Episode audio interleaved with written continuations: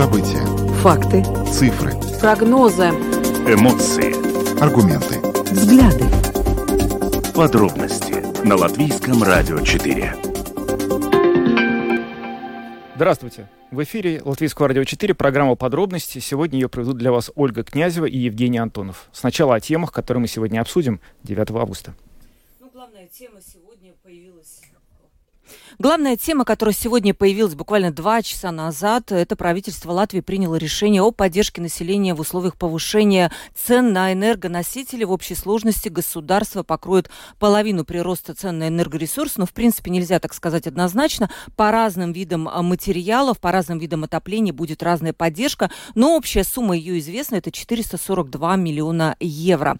И мы плавно из этой темы переходим к нашей следующей, к анонсу следующей темы. Число претендентов претендентов на поддержку в предстоящий кризис может увеличиться более чем вдвое, считают в Латвийском союзе самоуправления.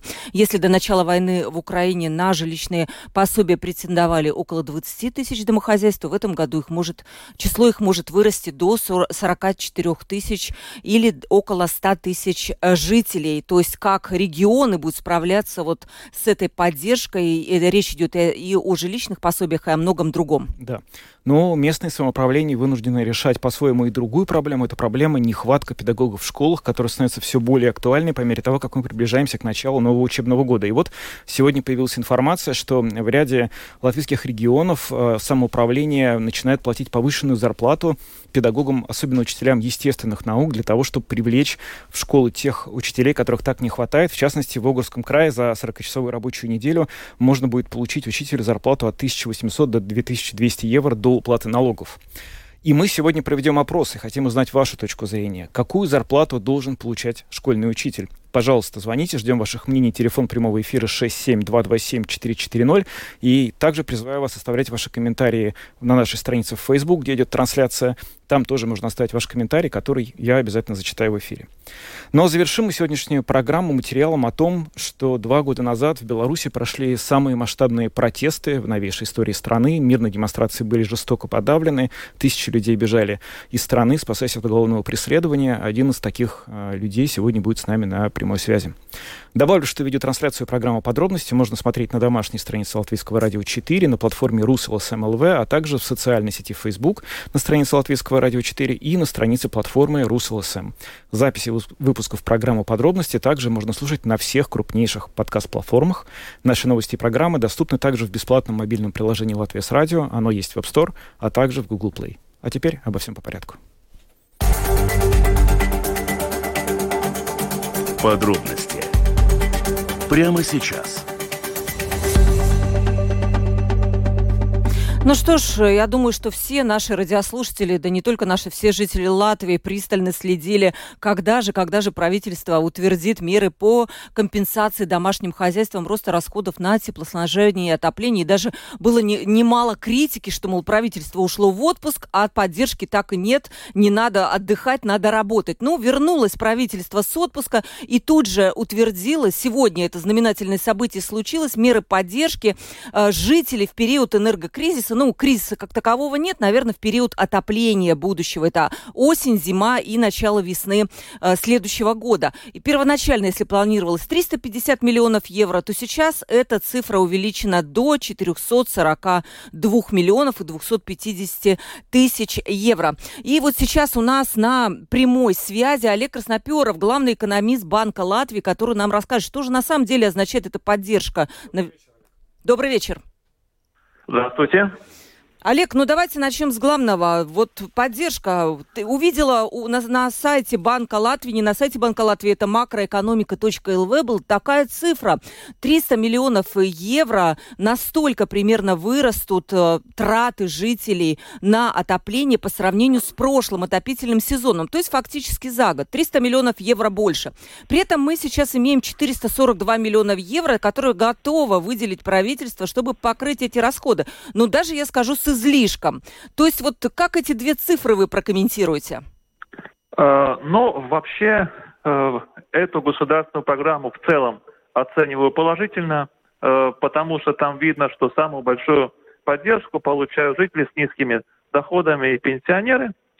И еще плюс компенсируются всем жителям какие-то сверхвысокие колебания цен на отопление. Да? А вот эти, э, что касается цифр, 442 миллиона государственная поддержка и 300 миллионов, э, который снизится уровень доходов по сравнению с прошлой зимой, так и э, уже в прошлую зиму уже была цена на отопление повышена значительно, и все равно эту зиму перезимовать будет сложнее, чем предыдущую в любом случае. Да? Но вот этот э, вообще размер поддержки 442 миллиона, это примерно 200 тысяч евро на одного жителя. Э, эта сумма достаточно оптимальна, но сегодня я бы хотел обратить ваше внимание на практическое осуществление. Хорошо, что по отоплению поддержка оказывается автоматически. То есть счет затопление приходит уже сниженный. А по жилищному пособию и электроэнергии это не так. Там будет долгий бюрократический процесс. Вы получаете большой счет за квартиру и электроэнергию, и нужно заполнять заявление. Его рассматривают. Если решение положительно, то деньги начисляют в течение 30 дней.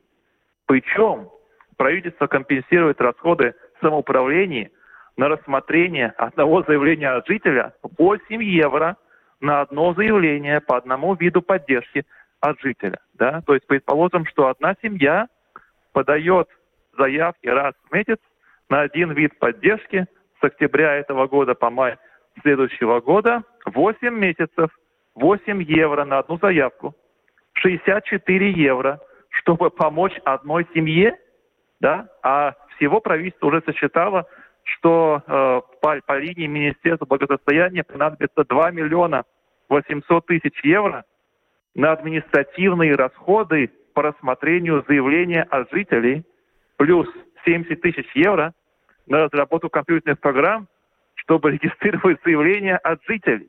Uh-huh. А по Министерству регионального развития еще там, э, еще там мелькают там суммы, там, э, там 2, 2 миллиона 200 тысяч евро, там mm-hmm. еще что-то там э, в сумме там 5 миллионов евро как минимум э, потрачены для того, чтобы просто регистрировать заявление от жителей.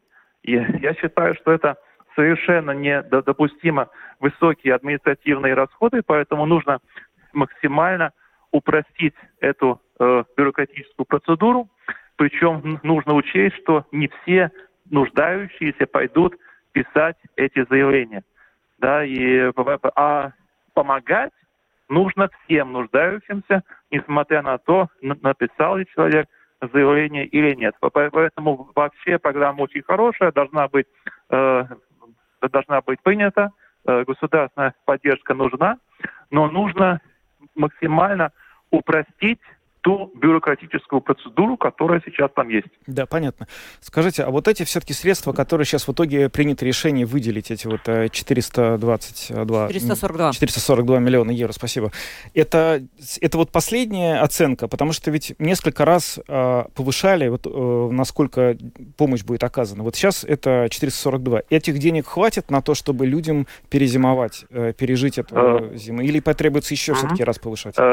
Сейчас, вот по текущей информации, которая есть, 442, да, и, как я сказал, если мы э, уменьшим административные расходы, да, э, они же тоже включаются в эти 442. Уменьшим административные расходы, дадим больше жителям поддержку. Нужно обязательно сделать. Потом, э, в августе, это самый э, лучший вариант, самая лучшая информация, которая есть, 442. Пойдет октябрь, будет новая информация.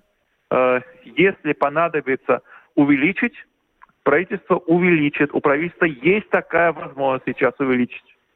Это все. Да. Олег, вот вы сказали, будет тяжелая зима, несмотря на то, что вот такие миллионы, сотни миллионов выделяются. В чем будет тяжело, если, в принципе, готово правительство у нас помогать жителям, в отличие, кстати, если помните, от кризиса 2008 года, где каждый выплывал сам. Фактически так было.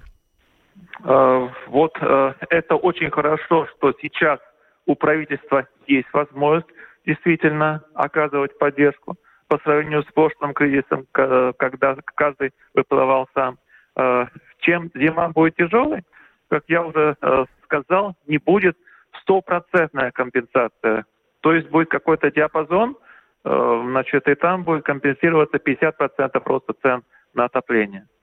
Да, и еще, э, ну, если все пойдут писать эти заявления каждый месяц, но, но а что будет, если люди не пойдут, как э, было во времена на начало это 2020 э, года, когда тоже сначала сделали очень сложную бюрократическую процедуру по поддержке экономики, потом смотрят, никто не идет особо писать заявление, и потом эту процедуру упрощали много раз.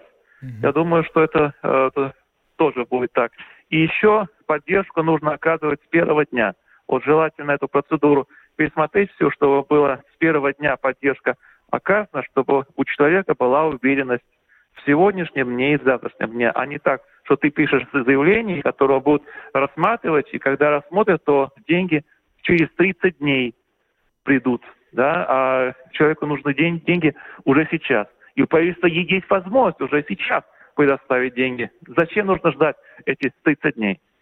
А вот эта административная нагрузка очень высокая, которую вы сказали, и которая уже реально за... Вот, получается, что за два года второй раз возникает такая проблема. А в чем корень этой ситуации? Почему, э, когда возникает такая сложная вот э, проблема, э, стоящая перед государством, она решается с помощью очень какого-то тяжелого административного бремени? Почему нельзя это сделать как-то просто и понятно?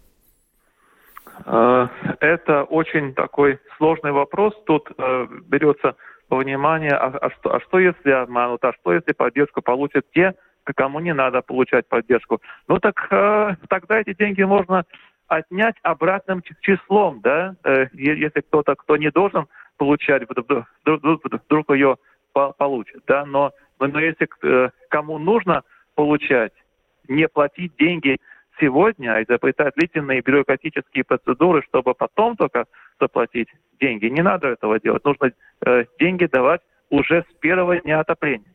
Э, но, но по, по отоплению будет автоматически. Вот я сейчас говорю по жилищному пособию, по электроэнергии. Вот там будет этот бюрократический процесс.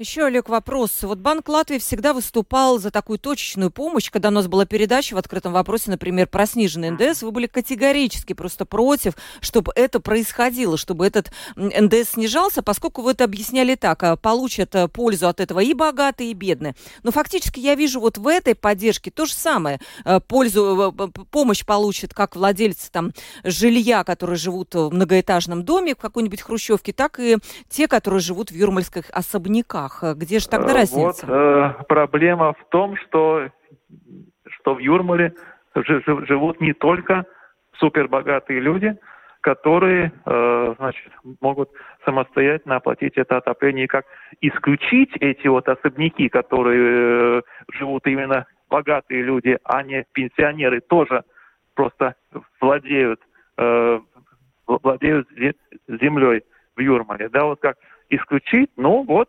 государство на сегодняшний день не придумало такой механизм, чтобы исключить супербогатых людей от получения государственной поддержки. Так что вот такой вариант э, не самый плохой, который э, мог быть, да, поддержка. Оказывается, это самое главное.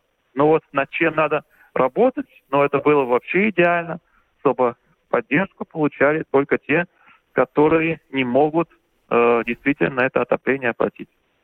Да, ну что, Олег, большое спасибо. Это был Олег Красноперов, главный экономист спасибо. Банка Латвии. Он рассказал нам про то, каким образом, собственно говоря, государство будет поддерживать э, жителей вот в этом сезоне. Этот пакет мер оценивается в сумму 442,25 миллионов евро. Всего доброго, Олег, хорошего вечера. Спасибо. Ну, а мы переходим к следующей теме. Следующая тема, она, конечно же, исходит из той первой, про которую мы говорили, поскольку вот эта вот инфляция, полученная нами вчера, 21,5%, она, конечно, делает наше население бедным, и особенно это касается регионов. И вот число претендентов на поддержку в предстоящий кризис может увеличиться более чем в два раза. Об этом сказала э, советник по здравоохранению и социальным вопросам Латвийского союза самоуправления Илзе Рудзета. Я так понимаю, самоуправление, конечно, сейчас решает вот эти вот вопросы, как людям дать жилищное пособие, как им помочь. И вот по ее словам, по словам госпожи Рудзета, э, до начала войны на жилищные пособия претендовали около 20 тысяч домохозяйств, а сейчас это 44, то есть в два раза. И я понимаю, что это очень большая проблема. Сейчас вот вот у нас госпожа Рудзите на прямой связи. Добрый, добрый вечер. Здравствуйте. Здравствуйте. А, скажите, пожалуйста, Илзе, вы сегодня какие-то цифры, ну, такие достаточно серьезные озвучили, что в два раза больше домашних хозяйств придется, придется им получать пособие. Вот откуда у вас эти цифры? Вы как-то видите, что у вас сейчас э, больше населения стало обращаться, спрашивать про эти жилищные пособия? В связи с поддержанием всех ресурсов а, правительство сегодня приняло решение о дополнительной поддержке для домохозяйств, в том числе через жилищное пособие. И а, э, та поддержка, которая ну, сейчас сегодня была поддержана правительством, предполагает, что домохозяйства более Э, более, в большем числе смогут обращаться через э, социальную службу для, за э, пособие на, для жилища. И это цифры из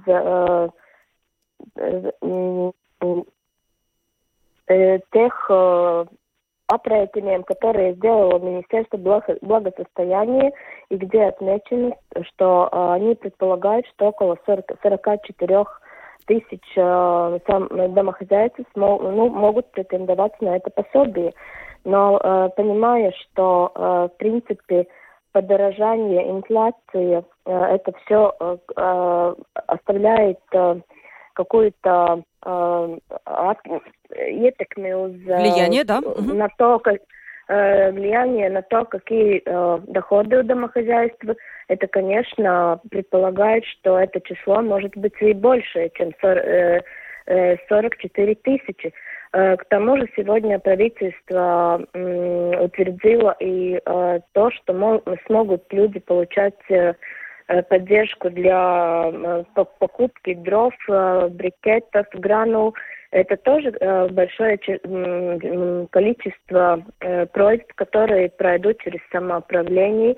Это вопрос, э, через какие институции эта помощь жителям будет оказываться. И это тоже очень большое число домохозяйств, от, по-моему, 60 тысяч до 100 тысяч домохозяйств, которые смогут претендовать на эту помощь это, конечно, э, все э, просит э, и человеческие ресурсы, это, конечно, финансовые ресурсы, и э, самоуправление, конечно, должны решать и думать о том, э, каким образом э, эта помощь будет организована для жителей. Они сейчас уже обеспокоены этим вопросом, потому что те цифры, которые вы назвали, они действительно серьезные.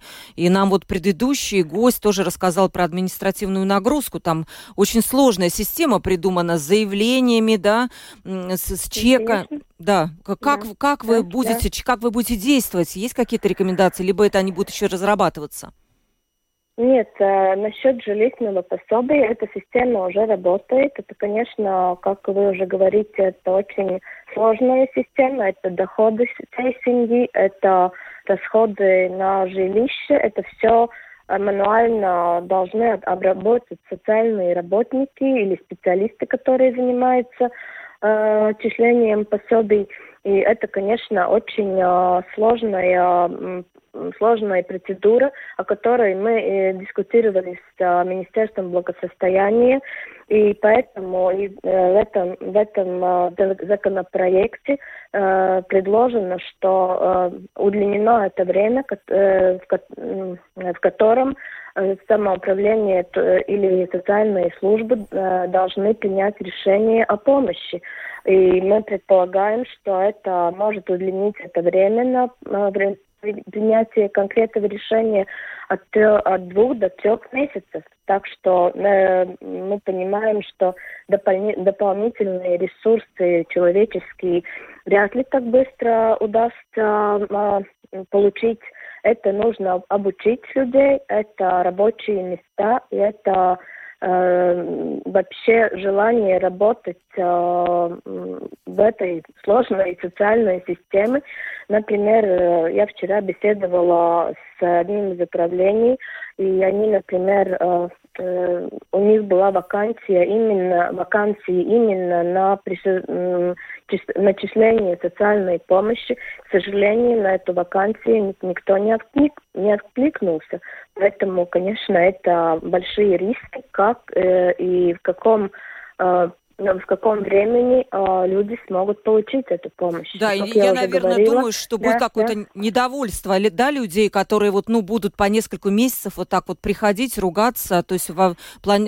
видите ли вы, что будет какое-то такое большое недовольство людей, которые столкнутся с задержкой это, с выплатой? Э, это возможно, это мы видели уже весной э, в связи с обслуживанием украинских жителей. Это вы видели во всех новостях, Э, очереди за получением социальной помощи э, весной, это было, и это уже в то время э, Рига, например, говорила о том, что они своевременно не могут принять эти решения. И основываясь на этот опыт, э, мы предполагаем, что это время будет намного больше. И, конечно, никто не, не отклоняет эти все функции, которые сейчас у социальных служб. Это также помощь украинским жителям, которым тоже сейчас с конца лета все пособия, чтобы присудить, тоже рассматривают каждую ситуацию. Это, конечно, тоже дополнительные клиенты в социальных службах. И то, что, ну, э, к сожалению, э, ну, жителям, наверное, надо будет э, подождать с получением пособия. Ну, а единственное, что те, кто, которые уже довольно долго э, ну, получают какую-то поддержку в социальной службе, они более-менее знают этот порядок и знают, на, на что они могут рассчитывать. Илза, последний вопрос короткий, у нас одна минутка осталась. Скажите, денег хватит у самоуправлений помочь всем желающим? Это, наверное, самый главный вопрос, который сегодня волнует жителей. Э, это будут дополнительные финансовые ресурсы, ресурсы в самоуправлении, но очень позитивно, что государство компенсирует 50% э, от той помощи э, именно на жилищное пособие, которое будет выплачивать самоуправление. Спасибо вам большое. С нами была Илза Рудита. Да, Илза Рудита, которая советник по здравоохранению и социальным вопросам Латвийского союза самоуправления. И мы говорили про то, какую, в общем, большую проблему и вызов все эти вот решения о выплате пособий представляют для самоуправлений, потому что количество людей, которые претендуют на эти пособия, растет и, видимо, будет расти дальше. А ресурсы тех, кто их выдает, ну, мягко говоря, не безграничны. А, и, в общем, а, это, конечно, проблема, которую тоже придется решать, в том числе с помощью решений, ну, каких-то административных а, способов. Но ну, а мы переходим к следующей теме и поговорим про зарплаты для учителей. Для учителей скоро новый учебный год. Родители готовятся, конечно же, готовят своих детей уже к школам. И вот, э, конечно, нехватка учителей, она всегда была одной из э, таких главных проблем системы образования. В Латвии учителям естественных наук, но имеется в виду естественные науки, это физика, это математика, предлагают повышенные зарплаты, чтобы решить проблему нехватки педагогов в школе. Вот так в Огрском крае за 40-часовую э, рабочую неделю обещают месячную зарплату в 1800-2200 евро до уплаты налогов. Вполне себе хорошая зарплата. Э, да, Жень, ну... прежде чем, да, прежде чем мы перейдем, собственно, к нашему гостю, который расскажет нам подробнее, по, ответит на наш вопрос, я хотел бы еще раз анонсировать, что мы проведем опрос по этой теме. Минут через 10 мы будем принимать ваши звонки. Мы ждем от вас ответа на вопрос, какую зарплату, на ваш взгляд, должен получать школьный учитель. Телефон прямого эфира 67227-440. А сейчас с нами на прямой телефонной связи глава профсоюза работников образования и науки Инга Ванага. Инга, добрый вечер. Да, добрый вечер. Расскажите, пожалуйста, как вот э, местные самоуправления пытаются решить проблему привлечения предметников, учителей по точным естественным наукам, повышая им зарплаты? А, ну да, по крайней мере, какая-то часть самоуправления стараются найти финансирование, чтобы ну, повысить зарплату, да, чтобы она была больше, чем ну, указано в правилах Кабинета министров. Другие самоуправления э, ищут, ищут, э, ну, как э, компенсировать растраты на бензин, да, потому что это тоже, ну, сейчас многие отказываются работать на неполную ставку, и особо если есть работа, ну, уже в другой школе, где ставка побольше. А другие, опять-таки, оплачивают учебу или предлагают, ну, квартиры, да, ну, разные, да, методы используют, но это все-таки не решает а, те вакансии, которые официально доступны информации, что это больше, чем тысяча, но не все самоуправления школы их ну, публи... А, ну, э, указывают да, эту информацию, но они стараются в своих веб-сайтах, да, ну, эти вакансии опубликовать, а в этой системе, где, ну, вот портал специальный для этого, не все там это, эту информацию заполняют. Угу. Вот я сегодня прочитал в газете «Латвия Савиза», что на портале э, висит э, более тысячи, 1055, если быть точным, учительских вакансий, большинство из которых в Риге. Как нам эту цифру осознать? Это насколько много? Какая часть это вообще всех учителей, которые есть, и мы не можем их вот сейчас э, эти места занять? Да, этот портал, в этом портале доступна информация, но не вся, да, потому что не все директора, не все самоуправления там публи... ну, ну, э, вводят да, эти данные, где вакансия. Вакант, э, вакантных мест еще больше, да, чем эти 1055. Э, но как решать, да, но это родителям и ученикам надо считаться, к сожалению, с тем, что будут предметы, где какое-то время не будут занятия, может быть, как кто-то из учителей будет стараться, ну, заместить, да, и в каких-то ситуациях будут, э, ну, у тех, даже у которых уже полная ставка, они будут, ну, брать э, дополнительные рабочие часы, но это, по крайней мере, ну, повлияет на, на качество, да, образования с этим надо считаться, и поэтому мы как профсоюз настаиваем на то, что э, ну, решать эти проблемы, которые касаются ставка и оплаты, конкурентоспособная и эти вакансии, да, план есть, который полагает, как уменьшить, уменьшить число вакансий, но в этот план министерство, к сожалению, не старается реализовать.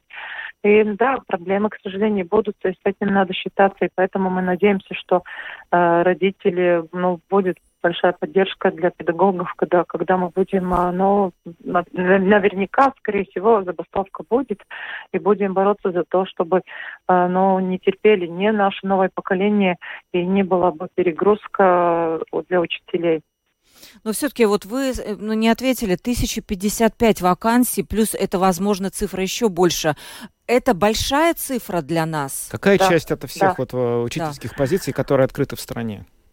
Э, ну, если, э, если в, в, в системе, в общем, да, работают э, около 30 тысяч, но это все, которые до, до школьного обучения, до среднего образования, не считая профессиональное образование, специальное и высшее, да, то это очень большое число. Это очень большое число, и особо в дошкольном обучении и по предметам, которые, ну, математика, физика, химия, биология, это большое число учителей, потому что там и ну, не полные ставки, ставки, да, для у многих, э, но эта цифра одна, ну, как это, ну, это, это повлияет, да, и будут, к сожалению, это, ну, это немало, да, это немало. А по какой дисциплине дефицит учителей наиболее острый? Если брать вот естественные науки, то по какой дисциплине сложнее всего найти педагога? А, больше всего вакансий в уровне дошкольного обучения детских садиков, да, а, потому что там а, эти педагоги касаются уже с неравенством да, по рабочим вопросам уже в течение очень многих лет.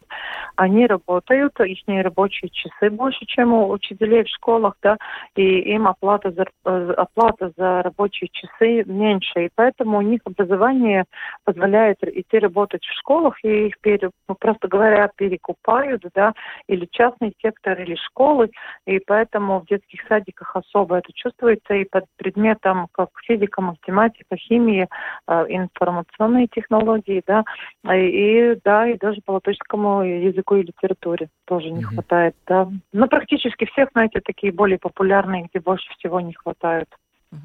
Скажите, программа Maths Specs, насколько она помогает вообще заполнить вот такой дефицит учителей в школах именно? Эта программа, она, ну, мы считаем, что такая должна быть, ее надо еще развивать более, потому что это хорошая возможность для тех, которые, ну, хотят работать в школе, и они уже получили, да, образование, и в периоде краткого периода они могут получить образование как педагог, да, и параллельно учить, учиться в университете и уже начинать работать.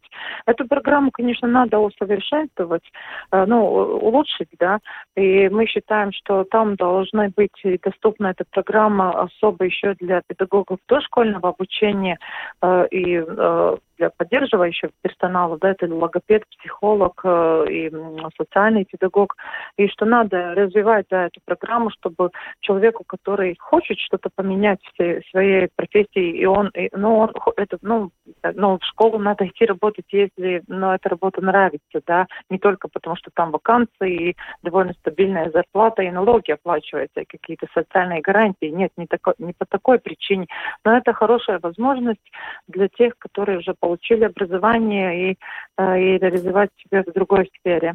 Mm. Жень, ну давай зададим Инге вопрос, который мы зададим нашим слушателям. Это давай. будет интересно, кстати, что нам э, госпожа Ванага ответит. На ваш взгляд, госпожа Ванага, какую зарплату должен получать школьный учитель, чтобы эта за... работа была привлекательна, чтобы педагоги работали, оставались в школе и оставались хорошие педагоги? Какие деньги нужно платить? Не меньше, не меньше, чем 1500. Это была бы нижняя ставка да, за оплату. И надо было бы иметь э, в виду тоже разные факторы региональные, да, а сколько детей в классе, есть разные. Но это самое низкое, потому что мы видим, что уже в Литве а, практически они уже достигли такой уровень, в Эстонии около 2000, да, уже. И поэтому, но я ну, говорю, что это не, нижняя, да, нужно. А у нас что полагает для, в детских садиках 970 э, евро, в том числе тоже да, налоги э, вот, для педагогов в университете, для ассистента около 800 евро, для лектора 1000, да, но это же, ну, о, о каком качестве мы вообще говорим? Это нижняя, став, нижняя оплата такая бы должна была быть, и тогда каждый год повышать эту, эту оплату. Да, цифры, прямо скажем, не впечатляют. А, Инга, большое вам спасибо. Это была Инга Ванага, э, глава профсоюза работников образования и науки, которая рассказала нам про ситуацию с э, школьным, с, с оплатой труда школьных учителей. Инга, до свидания и хорошего вам вечера. Спасибо. Спасибо, всего доброго. А сейчас мы просим наших уважаемых слушателей и зрителей ответить на вопрос, э, какую зарплату должен получать школьный учитель. Ждем ваших звонков. Телефон прямого эфира 67227-440. И у нас уже есть э, первый звонок. Э, говорите вы в эфире. Здравствуйте.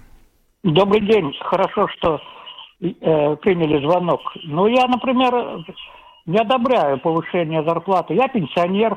Не надо повышать этим ну, врачам и учителям э, врачами я вообще-то не пользуюсь медуслугами, потому что вы знаете, что врачи хотят, скажем, по 2000 получать, а пенсионеры у нас половина получают 200 евро где-то. Это угу. за год мы столько пенсионеры не получаем. То ну, же самое учителя. Пенсионерам а тоже надо сказал... поднимать, наверное. Может быть, э, может да, быть, всем нужно поднять, надо. но почему же не поднимать врачам и учителям? Надо. Ну, а зачем забострять? И так 1800 скажем, пенсионер в год не видел таких денег. Я в понял. Год. Спасибо за ваше мнение. У нас есть еще один звонок. А, говорите, пожалуйста, вы в эфире. Э, добрый день. Добрый. Э, работа учителей невероятно тяжкая в связи с нашими детьми, я знаю не понаслышке, две с половиной тысячи на руки. Угу. Две с половиной на руки. Хорошо. На руки, да. Это будет достойно. Это люди будут учить и как бы и себя потом поддерживать свое здоровье. Угу. Хорошо, спасибо. Так, еще звонок примем. Добрый вечер. Алло. Да, здравствуйте. Здравствуйте. Я бы одно хотела, хотела сказать. Надо сначала, надо сначала потребовать, ты выключи, ты я ничего не, не, не, не. Алло. Да, да, да. Сначала надо учителей научить, а потом повышать зарплату. Угу. Учитель Пришла с улицы девочка, ну... поступила в институт, и ей дали сразу два класса. Что она может дать детям? Трудно что сказать. она может что дать может. детям. Спасибо за ваше мнение. Так, мы примем еще один звонок.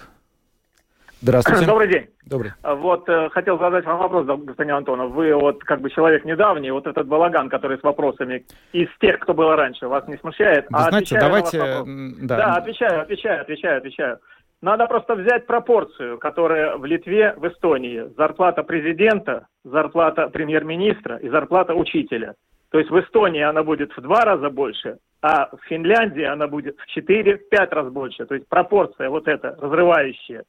И все, ничего тут не надо вот это все пустую болтовню. Взять международный опыт. Хорошо, услышали вас. Да не... Так, еще один звонок. Говорите, добрый, добрый вечер. Добрый. Я, знаете, уверен, что универсальное решение проблемы низких зарплат учителей и других работников достаточно привязать зарплату министров и депутатов Сейма к минимальному зарплате, а не к средней. И сразу же политики начнут принимать оптимальные решения в интересах всей нации. Вы знаете, это не ответ на вопрос, отдельные... который мы вам задавали. Мы спрашивали про зарплату учителей, а не про зарплату министров. Про министров мы давайте в другой раз э, как-то примем. Тогда про давайте зарплату учителей сделаем равной зарплате министров. Хорошо, давайте. Так. Еще звонок. Здравствуйте. Алло. Алло, добрый вечер. Добрый. Ну, я, я полностью согласна с госпожой Ваноги, да, что зарплату учителям надо давать от 1500 евро и выше, потому что надо уважать труд учителя, да, и не надо его так э, не ценить, вот. Угу. Просто они воспитывают наше будущее, и им нужно давать достойную заработную плату. Угу. Хорошо. На самом деле да. тема вызвала очень большой резонанс, звонков, звонков очень много. Пишите, пожалуйста, еще комментарии в Фейсбуке, э, если есть такая возможность, мы тоже их зачитаем. Э, говорите вы в эфире. Здравствуйте. Добрый день, ребята. Добрый. Виктор. Здравствуйте. Вы знаете, госпожа Ванага упомянула помимо учителей, педагогов, еще и психологов, социальных педагогов. Так вот, я полагаю, пока во всех учебных заведениях не справились с процветающимся мобингом среди детей, даже самых маленьких, я думаю, этой зарплаты им вполне достаточно. Понятно, Пусть спасибо. Справятся. Ну, давайте примем еще два звонка и перейдем на следующую тему. Здравствуйте. Добрый день. Я считаю, что нужно, когда готовишь учителя, чтобы они туда шли, надо дать стипендию, которая выше. Пришел в школу, обязан отработать там 3 или 5 лет. 1500 рублей тебе зарплата. Ну, в рублях Прошел мы лучше не будем давать зарплату, никто не будет брать. Переаттестацию прошел 2000, выслужил 20 лет, тебе надбавка есть, тебе угу. два, два месяца отпуск, а потом на пенсию раньше времени. Вот тогда будут учителя. Спасибо. Ну и последний звонок. Добрый вечер. Добрый вечер. Говорите, пожалуйста. А я, вы знаете, вот хотел спросить, а что в Латвии только есть две проблемы – учителя и медики. Нет, но что мы друг, сегодня говорим про учителей. Нет. Мы считаем, что да это важная проблема. Вы говорите, понимаете, это вот все время две проблемы у вас – медики и учителя. Ну, Я думаю, как-то... Так, последний звонок оказался не по теме зарплаты учителей. Там человек только начал развивать свою мысль. Может быть, там это просто долгое вступление было, Жень. Ну, по крайней мере, да. Я думаю, что все-таки зарплаты адекватные для учителей – это нормально. Жень, вот коротко расскажу тебе одну историю. Сидела на одной из конференций по образованию э, лектор, зал очень большой, и он говорит, э, поднимите руки те, кто хочет, чтобы у вашего ребенка был идеальный, хороший, грамотный учитель. Подняли руки все. Он говорит, а теперь поднимите руки те, кто сам хотел бы быть учителем подняла человека три, наверное, да, или у кого была мечта, да. Вот он говорит, вот теперь посмотрите, вот почему так, почему. Мы все хотим хороших учителей, но сами никто не хочет быть учителем. Наверное, это вот Ну, проблема завершенно. с мотивацией, конечно, людей, которые идут в эту профессию, есть, она очень большая, и финансы в этом играют э, немалую, немалую роль. Немалую роль, ну, ну, может быть, Мы даже вот у нас сейчас э, только что тут пытались упрекнуть в том, что мы говорим только об учителях и о медиках, но на самом деле ведь э, у учителей нагрузка растет практически ежегодно. То, что выпало на учителей в ковид, вот за эти два года, это же просто, ну, э, кратно увеличилось нагрузка по той сфере, которой они вообще никогда не занимались, тесты, вот это все. И мы, тем не менее, ждем, что они продолжат готовить наших детей хорошо, чтобы из них вырастали хорошие ну, специалисты в будущем, как-то состоялись в жизни. Это довольно много. И, конечно, такой труд должен оплачиваться. И вот э, в ряде соседних стран, в той же Эстонии, например, эту проблему решают достаточно успешно. Но в любом случае, вот там было несколько предложений посмотреть на опыт соседей. Я думаю, что это предложение не бессмысленное, потому что там есть э, чему поучиться. Мы благодарим всех за мнение, за активное участие в вопросе. Пожалуйста, звоните и всегда говорите с нами, а мы будем говорить с вами. А пока мы переходим к следующей к следующей теме и поговорим про годовщину событий в Беларуси. Да, годовщина событий в Беларуси, наверное, это одна такая тоже из главных э, геополитических тем, как, про которые мы должны тоже рассказать. А, Жень, ну, наверное, может быть, ты мне поможешь, как международный обозреватель, тоже про Белоруссию начать этот разговор, про то, как э, Два года, да? Да, два года, два да, года да, с да, того да. момента, когда, не могла начать, не собственно могла... говоря, состоялись э, самые громкие масштабные, масштабные протесты, протесты да, в новейшей Беларуси. истории. Они страны. произошли после того, как э, прошли выборы президента, которые э, не были признаны в принципе никем. Лукашенко на них э, якобы одержал победу, при этом, в общем, весь мир понимает, что никакой победы он там не одержал. Подзабылись немножко у меня вот в голове эти события. Ничего, на самом да. деле, вот сейчас я уже, конечно, вспоминаю да. огромные и, акции протеста это были. вывело на улице огромное да. количество людей, э, и какое-то время казалось, что, э, ну, что это закончится однозначным свержением Лукашенко, потому что ну, просто невозможно было представить, что люди вдруг выйдут так вот в, в одном порыве, но э, потом влияло несколько факторов, о которых мы сейчас будем говорить с нашим уважаемым гостем. Это представитель белорусской диаспоры в Латвии Марина Конопелка, которая сама бежала от того, что произошло в Минске. Марина, добрый вечер. Да, здравствуйте. Да, и вот мы сейчас как раз начали говорить на эту тему и хотели спросить вас, вот э, вы помните события в Минске, в Беларуси два года назад? Вообще, какое было тогда ощущение у вас? Вы тоже чувствовали, что это все может э, поменяться и страна может стать другой? Ну, через какое-то время, да. На момент 9 августа было очень все непонятно. У нас отсутствовал интернет три дня. Мы не понимали, что происходит. Вот, в принципе, я вот первые три дня я куда-то в город, в центр выбраться не могла. Я жила на окраине города, ну, в общем-то, вместе с детьми. Просто путешествие к метро в общем-то, показывала весь ужас, потому что мои дети вот видели, как бьют людей ну, по, по всему городу. Было, конечно, очень страшно, и только через три дня в нас поселилась какая-то надежда. Поначалу было просто страшно. Это вот те женщины с цветами, которые пробились в город э, через три дня, в среду, получается, какое там число было, уже не помню. Вот после этого у нас уже возродилась какая-то надежда, потому что вот, э, мы видели толпы людей, нас какое-то время не трогали, не били. Вот, и, в принципе, те люди, которые вот, поддерживали как бы власти, те же даже иногда вот я была наблюдателем, э, те, кто были от власти, нас выгоняли, то есть они тоже проезжали мимо, сигналили на машинах, какие-то там даже милиционеры, проезжая в бобиках, там э, два пальца, как Викторию показывали, ну то есть казалось, казалось, да, что победа близко, но вот что-то пошло не так. Угу. Марина, а вот э, толпы людей, они почему они возникли именно после этих выборов? Ведь э, на самом деле очень давно и э, Лукашенко борется с оппозицией. Он неоднократно сажал в тюрьму своих противников, они уезжали в эмиграцию, он побеждал на выборах, которые признавались как минимум неоднозначными или не признавались вовсе. Но почему именно два года назад в таком количестве люди вышли? Были какие-то события, которые этому способствовали, или просто так случайно все произошло? Ну и доля случая, конечно, в этом тоже есть. Потому что и коронавирус сыграл то, что на нас плевать хотели. То есть, в принципе, нас никто не оповещал, никто не говорил. То есть были проблемы с тестами, люди умирали, мы это болели, мы это видели, нас обманывали. То есть вот эта вот ложь, э, которую вот мы видели, видим, что происходит, а нам вот врут, вот полностью врут, подменяя вот все понятия, всю статистику.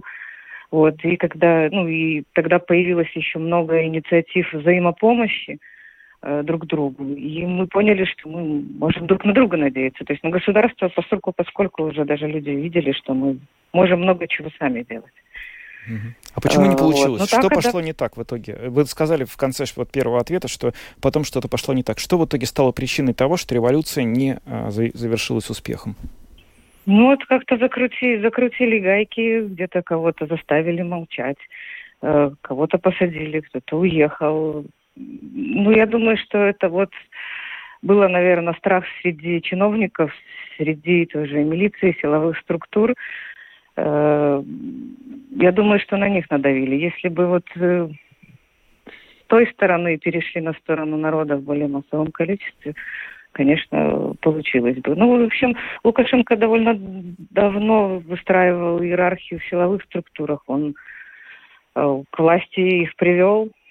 Вот, ну, те люди, в общем-то, знают, как со своими подопечными обращаться, как их запугать, как заставить делать так, как они не хотят даже, может. Скажите, пожалуйста, за два года вы наверняка следите все равно за событиями в Беларуси. Что-то поменялось вообще? В какую-то сторону, в любую? Или бы вот как было два года назад, так и осталось?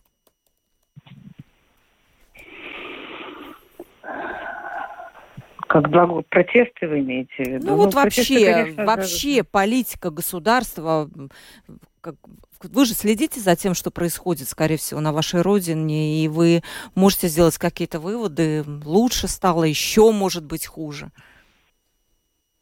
Ну, думаю, что, конечно, хуже стало. Ну, знаете, просто я именно вот э, в ту власть, которая сейчас в Беларуси, я, в принципе, за ней особо не слежу, потому что смысла нету, там нету никакой логики, вот, и можно гребать только вот последствия какие-то. Э, того, что там наделали. Угу. Очень сложно сказать. Марин, скажите, вот, пожалуйста, а вот оппозиция, вы знаете, вот сейчас э, просто нельзя не проводить параллели, они просто сами по себе напрашиваются между ситуацией, которая происходила, вот, э, может быть, в Минске два года назад, и тем, что сейчас отчасти происходит в России, потому что пусть не в таком масштабе, но из России там не было таких протестов сейчас после начала войны, но тем не менее угу. есть определенная прослойка людей, которые бежали, которые оказались в изгнании, в эмиграции, и многие связывают именно вот с этими людьми надежду на то, что, возможно, они в какой-то момент вернутся и построят в России другую страну. Вот э, насколько вообще оппозиция белорусская в этом смысле была и остается успешна? Ведь э, немало представителей этой оппозиции уехали в соседние страны и продолжают там активную оппозиционную деятельность. Какие у них шансы э, вот в какой-то момент вернуться и сделать что-то конструктивное, чтобы Беларусь стала другой? Ну, шанс это, конечно, всегда есть. Вопрос, чтобы было куда возвращаться. Uh-huh на данный момент очень много кто, как бы, так, есть такое мнение, что Беларусь находится под оккупацией, как бы, не было бы Лукашенко у власти, с нашей стороны бы не летели ракеты. Uh-huh. А, если все же удастся повернуться как-то в такую сторону, что приезд будет возможен, мы, конечно же, э, находясь в тех странах, где мы находимся, перенимаем опыт, э, смотрим, как обустроена политическая жизнь, гражданское общество. Естественно, ну, то есть чужой опыт мы перенимаем, сидя в своих ну, странах, куда пришлось убежать. Вот. Но, в принципе, этот опыт пригодится. И я думаю, что ну, польза от этого будет. Вот жаль, конечно, что пришлось уехать. Да. Ну, хорошо, Марина, большое вам спасибо, что немножко рассказали нам про то, как, в общем, собственно, с позиции сегодняшнего дня выглядит э, вот эта вот революция в несостоявшаяся, возможно, но очень похожая на революцию события, которые происходили в августе 2020 года. Э, всего доброго и до свидания. Угу, спасибо, до свидания.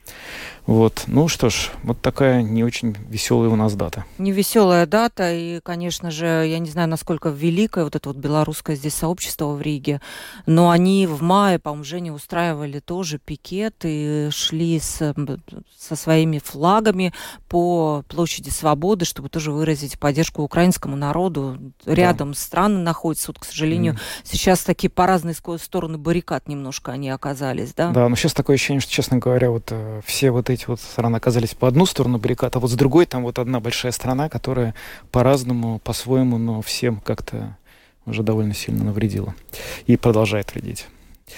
Что ж, мы должны завершать нашу программу. Ее сегодня провели для вас Ольга Князева и Евгений Антонов, звукооператор Том Шупейко, видеооператор Роман Жуков. До завтра. До завтра.